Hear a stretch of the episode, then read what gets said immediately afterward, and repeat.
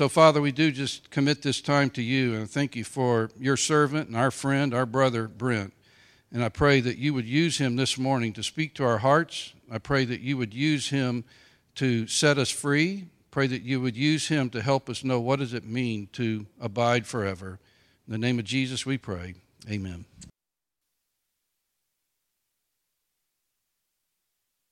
Thanks for having me back. You never know if you give a lust talk if you're going to get kicked out or if you're going to be welcomed back again. And apparently, uh, I wasn't too mean, wasn't too vulnerable. Uh, if you weren't here last week and you hear lust talk, uh, you can always go listen to it again. I actually get really nervous about being recorded. Uh, part of that is a filter problem, it's a me problem. Uh, part of that is uh, I've actually never listened to a fully recorded talk of my own. Uh, it's a window into my heart that I, I am my worst enemy most of the time. And so I will hear everything wrong and I will beat up everything worth beating. And uh, the Lord just kind of said, let it be, you know. And as I came to the topic of greed, which is the other um, out of control desire of the eyes. Uh, I was actually this morning on the way here praying about how I, I kind of wish this wasn't recorded. And, and I thought about it for a couple reasons. One is um, the hiddenness of greed is incredibly difficult to speak to. It lurks in the dark, it finds a way to um, um, convince its victims that it doesn't exist. And it's a very difficult thing to define and a very difficult thing to identify. And so, part of what um, I was thinking about doing this morning, and I'm not, so you can have some relief, was actually getting you guys to help each other identify areas of greed in your lives. I realize some of you may not know each other that well, and so that would be a very, very, very uh, awful thing to do. So we're not going to do that this morning. But I do want to take time just for a moment just to pray and center us. Um, Billy Graham once said, If you give me five minutes with a man in his checkbook, I can tell you exactly where his heart is. And I think it is um, perhaps even more than lust an area in the heart of a man that has a do not enter zone um, that at least has blinking railway lights, and if you try to cross that path, you're going to get slammed. There's a defensiveness that naturally rises in us when it comes to the topic of greed, of money and possessions. So, um, if you'll bear with me, I just want to take 30 seconds, and I, I personally, but I also want you personally, just to take the time to ask God to give you an openness around this thing that we so often can choke and guard so diligently. Okay? You don't have to do it out loud, but just take about 30 seconds while I pray out loud. Prepare your heart too.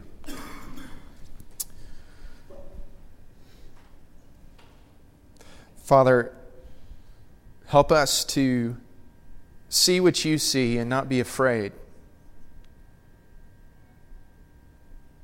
Father, help us to be open to hear your voice, not just in the easier, pleasant places of our lives, but also in those that perhaps we've been disregarding or dismissing for quite some time.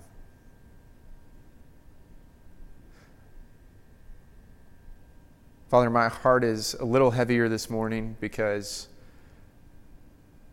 perhaps in my own life this has been bigger than I thought. And yet, Lord Jesus, we know that it is in those deeper and darker places that your rescue and your grace becomes most precious. And so I pray today that you would help us to hear, help us to identify, help us to rejoice, help us to have the right treasure. I ask all this in your name. Amen. Uh, our passage has been 1 John 2. If you've not been with us, I'm going to read it. It says, Do not love the world or the things in the world. If anyone loves the world, the love of the Father is not in him. For all that is in the world, the desires of the flesh, and the desires of the eyes, and the pride of life, is not from the Father, but is from the world. And the world is passing away along with its desires, but whoever does the will of God abides forever. Last week, I, I, introduced a simple paradigm that acts as kind of an interpreter or a commentary on that verse. I'm not going to take time this morning, and I didn't last week, to exegete this entire passage. I think that's been done enough. But this little paradigm kind of helps set the stage for exactly what desire of the eyes might mean. Um, namely, that worldly desires create disorder, and worldly desires disappear. And godly desires rule. You can see that at the end of the passage, and godly desires remain. And the desires mentioned in this passage, uh, Pat so wonderfully pronounced epithumia, but I'm going to split it out epithumia, epithumos, which literally means over desire.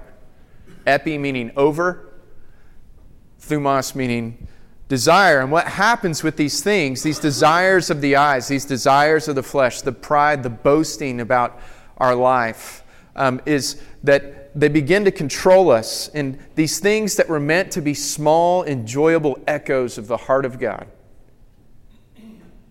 I'll say it less preachery. That our desires would look and be like His desires Epithumia is those out of control. It's disordered, it's flipped on its head. And what it promises, it never delivers. Because right when you think you get it, it's gone. And then you have to go get it again, and then it's gone. And you have to go get it again, and it's gone. And that really is what leads to different kinds of addiction, different kinds of habits, different kinds of patterns in our lives. And last week we discussed lust, which is this out of control desire of the eyes in the arena of intimacy or sex. This week we're going to discuss greed, which is that out of control desire in the arena of money and possessions. We need only look at the first line of that passage to see the warning against greed. Do not love the world or the things of the world. Now, I, I know this can be a sensitive subject. It's sensitive to those who have lots of it, and it's also sensitive to those who have little. It's actually something that both have in common. Okay, both parties tend to initially take a defensive stance toward this because when we talk about money and possessions, what we're really talking about is an issue of security. Those who have can secure themselves in insecure things. Those who don't have wish they could secure themselves in insecure things. They're insecure around the topic of money and possessions. Whereas the one who has feels very secure, but it's actually the exact same thing. And so, just a quick word. I said this last week in a warning. I think it applies again because the desires of the eyes typically need to be addressed kind of in two ways. One is we must dig deep. Okay? We're going to see Jesus' words that where your treasure is, there also your heart will be. And so, talking about money and possessions is really an opportunity, a gateway, a pathway to get to the bottom of our hearts, to see the desires that are controlling within. Me put it a different way. It's not really ultimately about money, it's really ultimately about love, about what we really want, what deep down really exists in our hearts. And so we must dig and allow God to search the true desires of our hearts. That's why I had that short time of prayer in the beginning. And this is especially true regarding money and possessions. If we will not dig, we cannot find what our true gold is. And that's why Jesus said this What comes out of a person is what defiles them. For it is from within, out of a person's heart, that evil thoughts come sexual immorality theft, murder, adultery, greed, malice, deceit, lewdness, envy, slander, arrogance, foolishness. All these evils come from inside and defile a person. And so we have to dig deep, but we also can't hide.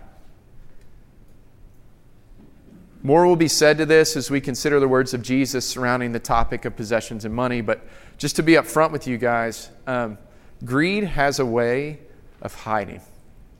Um, most men not only hide their greed, but greed actually hides from them. It lies deep in the dark and it will only expose itself when it feels threatened. Talks like this can feel like a threat, they pose a threat. And it's a threat to a hidden desire. But I hope we'll refuse greed's call to hide and actually examine the recesses of our heart. That we'll actually dig down, dig deep, and be honest, because greed is most deadly when it's underestimated and dismissed. So let's dig deep and not hide. Um, briefly this morning, I first want to talk about what greed is. Okay? And then we're going to look at a sermonette. I call it a sermonette because it's a portion of Jesus' only fully recorded sermon that we have in Scripture, where we can find out how to identify greed and how to do battle against it. Okay, so what is greed? Well, greed comes from the Greek word pleonexia. And this is what it literally means to have more or greater of something. Okay, pleon means more or greater, and echo means to have or hold. And when it comes to money and possessions, I love that it's to have or hold because it's the idea that there's a tightened grip on something. And so, what greed literally does is creates an insatiable desire to have more or greater amounts of money or possessions. It's an over desire, it's really a consuming drive. It leads us kind of to a place where we say, I've got to have more money. I've got to have more things. And we hear John's command do not love the world or the, the things of the world. For if you do, the love of the Father is not in you. It's a strong warning and a strong command. But greed itself is just that insatiable desire to have more. Okay, uh, maybe a description will help. I experienced this as a child at Hollywood Video. That is when we had to go physically rent a movie from a place. Uh, they were VHSs. That tells you my age. Um, I, have seen other forms of watching videos, but we would go to Hollywood Video when I had been an obedient child and my mother thought it a worthy thing to do. And I would get excited, good motivation or not, because if I was obedient, I was going to get to go not only rent a movie, but I get to pick out which movie I would rent. Now, my mother wouldn't let me listen to secular music until I was in about fourth or fifth grade. Of course, I snuck it, right? That's what every kid tries to do with rules that seem ridiculous to them. But she had this leniency when it came to renting videos. And so I actually grew up watching horror movies, like scary stuff. Okay, I couldn't listen to Michael Jackson's Thriller, but I could watch uh, Freddy Krueger. You know, try and balance that out in the mind of a mother. And again, I'm being recorded, so now she has been lambasted over the internet. Okay? She had great intentions. We would arrive, we would show up. I always looked forward to it, but there was something I looked forward to more. There was a big fountain in the courtyard where Hollywood Video was situated. And every time I'd walk by that big fountain, I would look in, and you know what was in there? Thousands of little kids' wishes. Coins. Lots of them. Well, on one such visit, I decided I was going to indulge myself. So as we walked in, I scooped my hand through and got a whole handful of golden coins, mostly copper and silver, but I like saying golden coins. Right? And I stuck them in my pocket. And I decided that was so much fun that I just had to have more. And so I told my mom to actually go pick out a movie for me. She thought that was strange, but didn't question. I stayed outside. And I scooped in and got another handful of coins and put them in my other pocket but I had to have more. I ended up taking my shoes off, getting into the fountain, and filling my pants up with coins. Of course, they're getting wet. There's water in the fountain. I know it's Wichita Falls, Texas, but there's actually water in the fountain. And I go back to the car. I sit in the back seat of the car, and it sounds so ridiculous because I had filled my pants with 12 pounds of coins. All these wasted wishes of children are sitting in the pockets of my pants because I just had to have more. And when my mom came out, she looked in the back seat of the car and saw me, and it was no secret.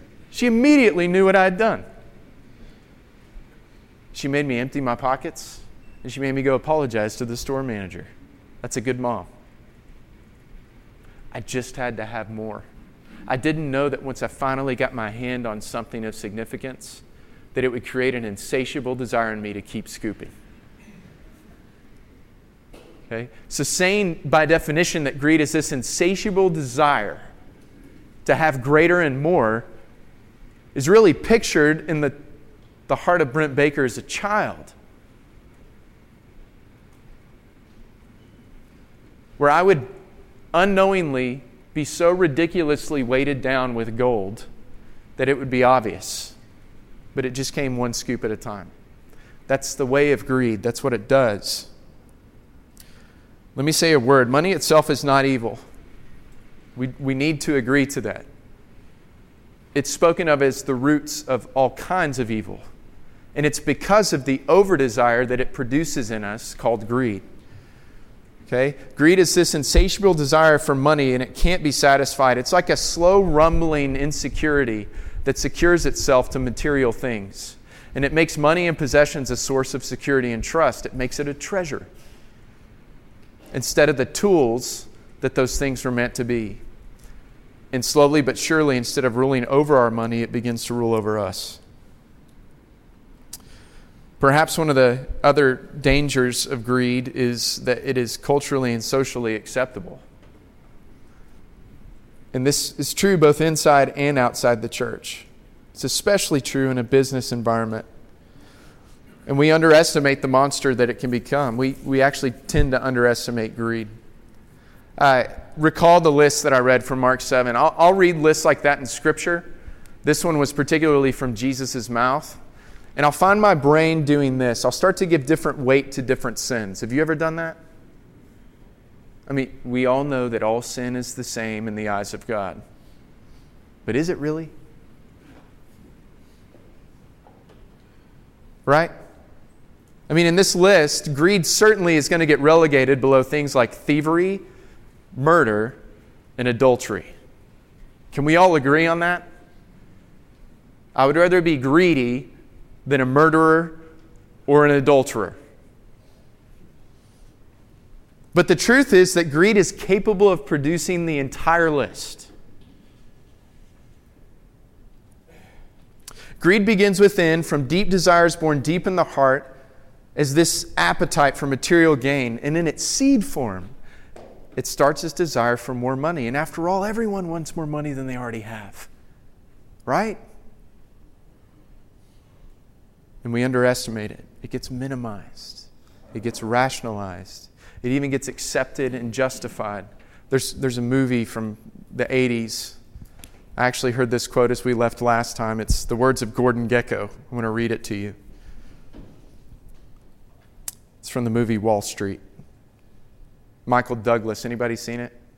Yeah, a lot of you have seen it. Good, then you'll, you'll know exactly what I'm about to say he stands up and says, The point is, ladies and gentlemen, that greed, for lack of a better word, is good. Greed is right. Greed works.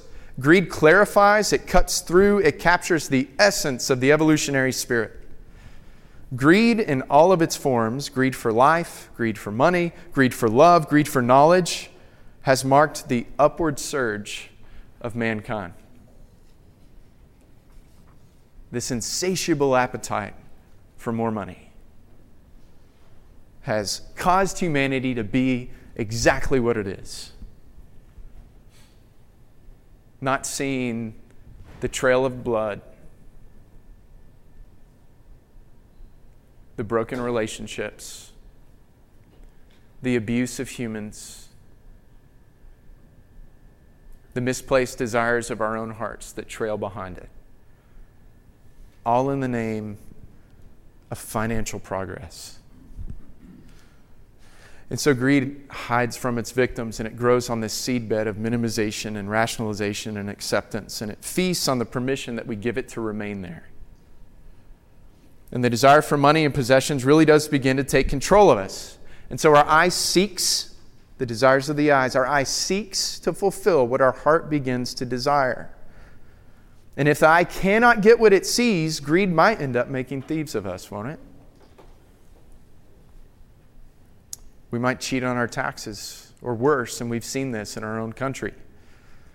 We might take part in unethical business practices. Have you seen the movies Wall Street or The Big Short? Right? Greed might even make murderers of us.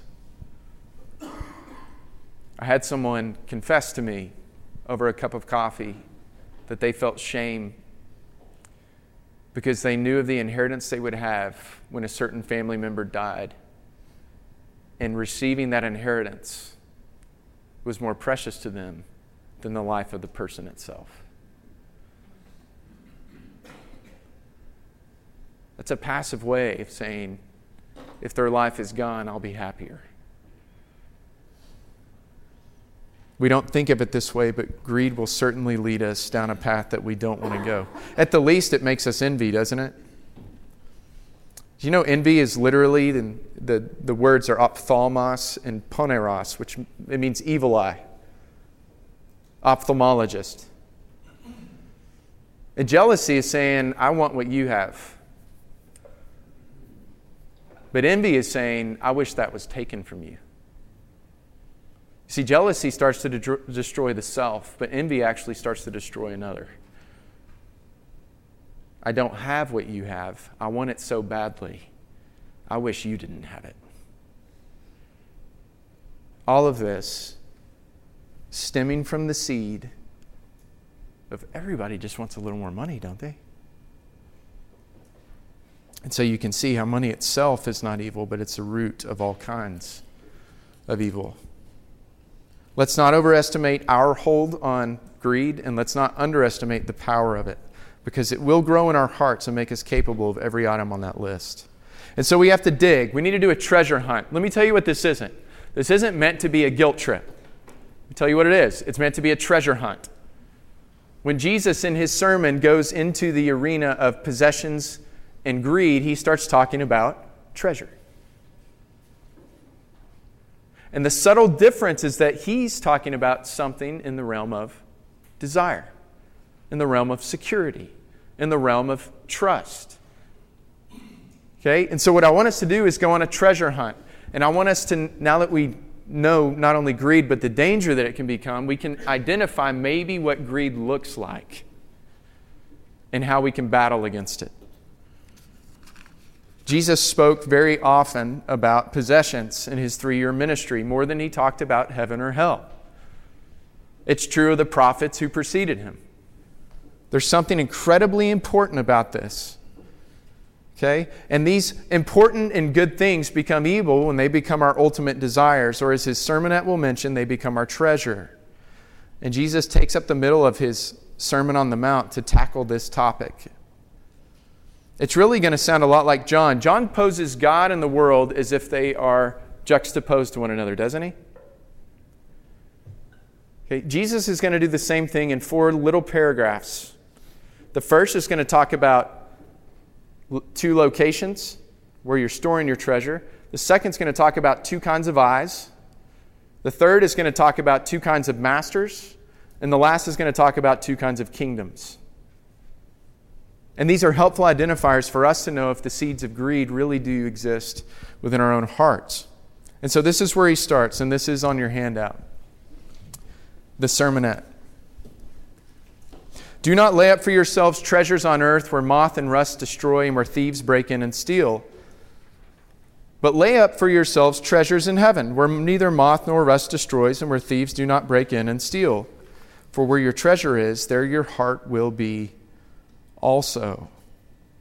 Okay, first and foremost, the greedy man is fearful. Okay, notice the universality of the command. Every man lays up treasure. This is not about whether you have treasure or not. The question of the passage is where are you putting it? The greedy man stores up his treasure on earth. And those who store up their treasures on earth will live in a constant substate of fear because their treasure is susceptible to tearing, breaking, loss, and decay. The greedy man spends most of his energy and time vying for such treasure and trying to protect it from decay or loss, but it won't work, will it? It's a false security and it's a false hope. It's trying to secure himself to insecure things. And that creates in the bed of the heart a state of fear. And so the greedy man lives to get more and more and more, not just because his greed's driving him to do something like that, but because he must have more stored up in case something might happen. His treasure reveals his trust, doesn't it? It's funny how that word trust is actually what we'll use to explain large sums of money. Because there's a security in knowing that is there. And so the greedy man lives in a state of fear when it comes actually to the thing he loves, which is money and possessions. And you'll know it because when you talk about money or possessions, that's typically the first response that will rise in him and that you'll see through him. His love of money leads to this kind of existence. Are you fearful around the topic of money, whether you have much of it or have very little? Okay? Jesus goes on the eye is the lamp of the body. So if your eye is healthy, your whole body will be full of light. But if your eye is bad, your whole body will be full of darkness. And if then the light in you is darkness, how great is the darkness? Uh, the greedy man is blind. I've mentioned this in different ways, but I think this is such an interesting detour in the sermon. We're talking about treasure. We're going to talk about treasure talking about money. We're going to talk about money, but first let's talk about your eyes. Why? Why would he go from discussing treasure of the heart to the health of a person's eyes?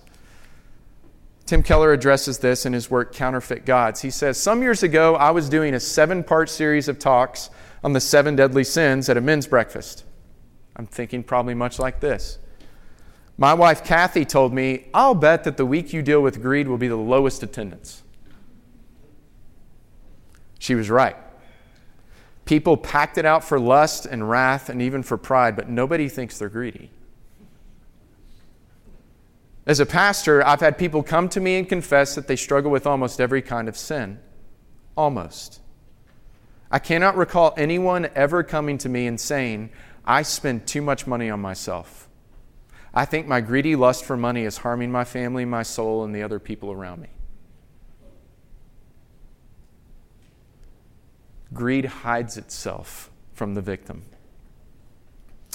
The money God's MO includes blindness to your own heart. And this has been true of my experience in pastoral ministry as well. The greedy man denies his greediness because he can't see it and doesn't want to see it. So let me maybe try and help see some various things that might be just yellow flashing lights, that there could be the seeds of greed in your own hearts. Do you minimize, rationalize, or justify behavior around spending or saving?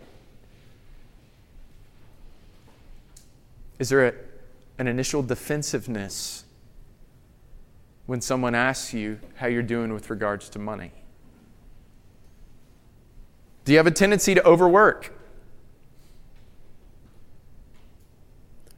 Do you lose sleep or does your mood change over the, the state of the markets? Or can you remain steady no matter what's going on? No high highs, no low lows. Um, do, do you um, fall prey to purchasing a car or a home or things that you really can't afford? Do you incur an unhealthy amount of debt for yourself, the kind that actually hinders the ability to live and especially to give anything? Or on the other hand, do you do excessive budgeting? To have and to hold from this day forward, I do wed myself to thee. Right? It's a, it's a type of being miserly, where, where even you're so restrictive with money, it starts to harm the lives of the ones you love. It restricts their life. Do you have a heightened insecurity around people of wealth?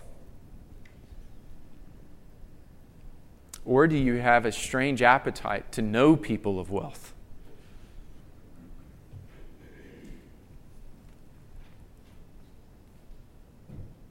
Do you fall prey to little or no giving to the church or other charitable organizations or causes? And then hear that, and the first response in your own heart is to give good reason for why that's the case. If that church wasn't so blame awful, I'd probably give something to it. Right? If I could find a worthy cause, then I'd probably give something. I say those things because they exist in me. Are you easily offended when spoken to about money or possessions? Is there an intense growing desire for material things? Do you have self justifying thoughts and actions around tithing, around giving? Does the offering during corporate worship actually kind of bother you or make you feel awkward? Like it feels so unnecessary to do this. Do you get frustrated when you receive support letters from missionaries? Because there's guilt induced I should give, but this is my 17th letter in the calendar year 2018. Right? Or can you look at those and whether you are called to give or not, you sense charity and care about the work that's being done? We have to dig deep, don't we? Because greed hides from us. That's why Jesus talked about the eye. Next, no one can serve two masters, for either he will hate the one and love the other, or he will be devoted to the one and despise the other. You cannot serve God and money. It's mammona. It's, it's not just money, it's possessions, it's material good and material wealth. And what we see here is that the greedy man is enslaved. He may be or become rich, but he will always be a slave to his riches. He does not control his money, his money controls him. Because money has received what every God receives his functional trust and his devoted life of service. The greedy man isn't a free man, he's actually a chained man. And don't be mistaken, even if he gets what he thinks that he wants, he will not be free. He has chosen the wrong master. To have God as master is to be freed from money, where it's no longer treasure, but it becomes a tool. It's no longer a master, it becomes a friend. And men often become slaves of the things they seek, don't they? It's almost the picture of a greedy man who doesn't realize it, but he's chained to the silo that he has stored up. And God has meant for his soul and his feet to be free. And though he can see freedom all around him and he's chained himself to his material wealth, he is no more free than the people working in the fields. He's an enslaved man. God wishes for us to be free from the master that money can be. And you see what happens is he starts to hate the one and love the other. And so these are a couple more signs, if you'll bear with me. Do you have a, a sense of anger or resentment towards God when you think about money? Perhaps thoughts of jealousy and envy as you look around and see that you have not what he has. Are your prayers mostly consumed with requests for personal material blessings? Do you define blessings as being primarily about money and possessions? Do you have a quiet judgment towards those working for nonprofit or, or living off of charitable giving from people who've actually worked hard for their money? Is there a quiet judgment that you have towards people who hold positions in places like that? As you all stare at me living off the tithe of the church.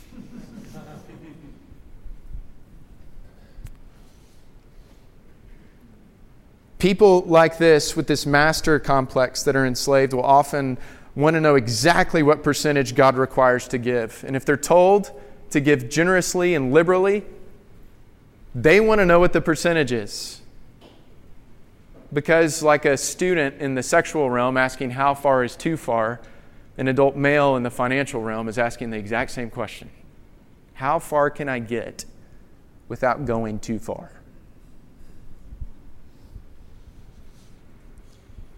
Do you give to the church and charity only for tax breaks or recognition? Ouch. This stings me. Instead of it terminating on the other person. It's not selfish giving, it's selfless giving.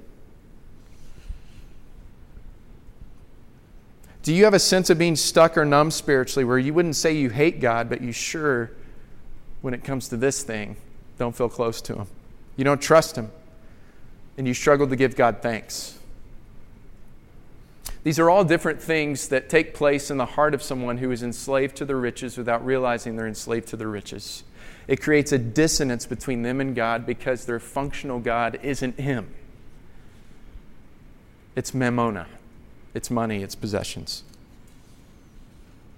And then lastly, this is where Jesus ends his sermon. sermonette. We love this passage. If you're an anxious person like me, but remember, it's in the context of money that he's giving this passage about anxiety.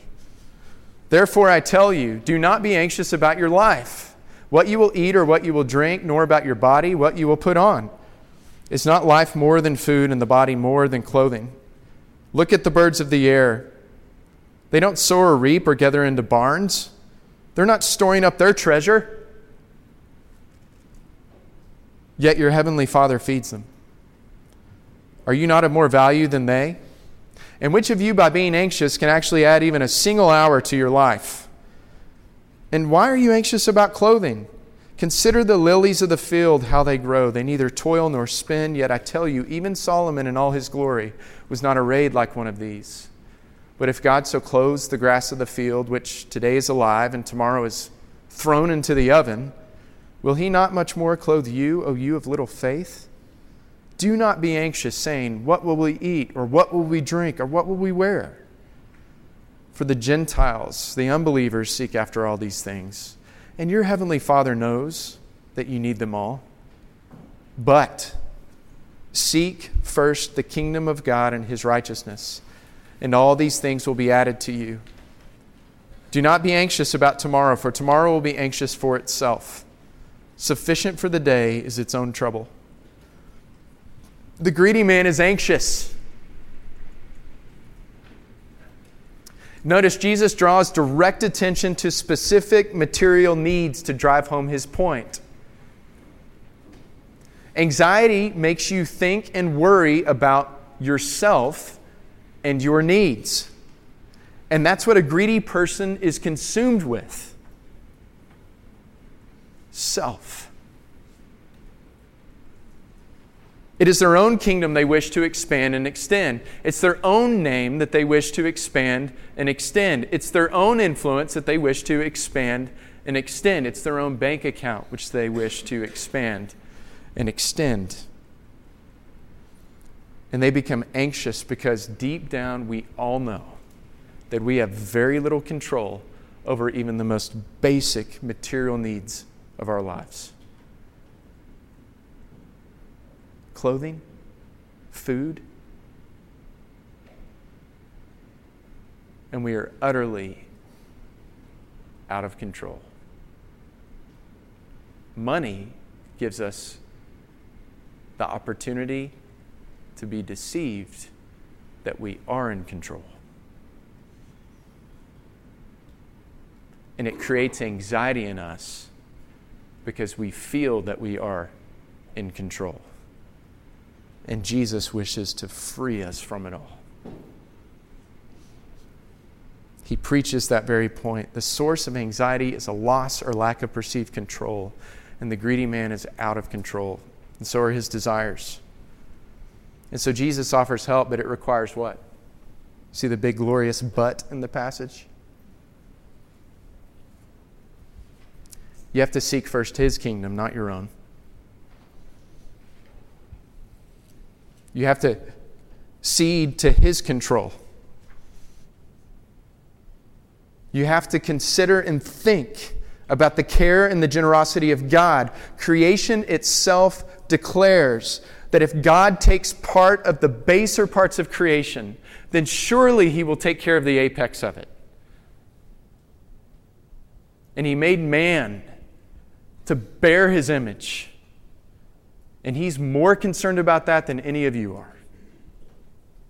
Will he not also care for you? And the greedy man is anxious and unable to experience the security that comes in entrusting ourselves to the only secure thing. The greedy man is fearful, blind, enslaved, and anxious, but there is hope, and it's a living hope. I'm actually going to end here. What a bad sermon. You left out the hope. I want you to talk about the hope. You'll see in the box that the generous man is everything that the greedy man is not. But I first want you to consider the generosity of God. I want you to hear it from the Word of God. What then shall we say to these things? If God is for us, who can be against us? He who did not spare his own son, but gave him freely for us all, how will he not also with him graciously give us all things? If he's given us the apex, his blessed Son, the King of heaven, the ruler of the entire earth, his most prized and precious possession, the sum person of his entire wealth And he freely gave it. In a sense, he didn't store up his treasure in heaven, he put it on earth. So that we might not store up our treasure on earth, but place it in heaven. And if we can just fathom the inestimable generosity of God given to us in Jesus Christ, what security not fear, will come. What sight we will see instead of being blind. We won't be enslaved, we'll be free. We won't be anxious. We will have a peace that surpasses any worldly understanding. And so I want you, after I pray, to first discuss the generosity of God. And then I want you to go through the questions on the back if you have time to try and identify and start to do battle with those things that greed might actually be producing in your own heart. Okay? A quick word. Nothing is too deep and entangled to be freed from. The roots go deep, but the master gardener can pull up any weed. And so, if you have consigned yourself to a life of material wealth and it just being what it is, I want to push against that voice because it is the voice of greed that would cause you to give up and to tell you to dig deep and not hide. To be freed from money is not to hate money. To be freed from money is actually to become incredibly generous. Not only and giving to charitable organizations, but your neighbor, your coworker, your family. All of a sudden, money will become a tool instead of a treasure. And that's my hope. I think that's what Jesus wants. Let me pray. Father, thank you for your generosity to us. Help us to do good battle in the soil of our hearts, to see the seeds of greed that may exist and not to feel condemned, but to push through with courage towards you It is your generosity that will make us freed from this monster. And just as we need to look up to free our eyes from lust, we have to look up to free our eyes from greed. So I pray we would do that this morning together, even in the moments that we have left. For your name's sake, I ask this in Christ's name. Amen.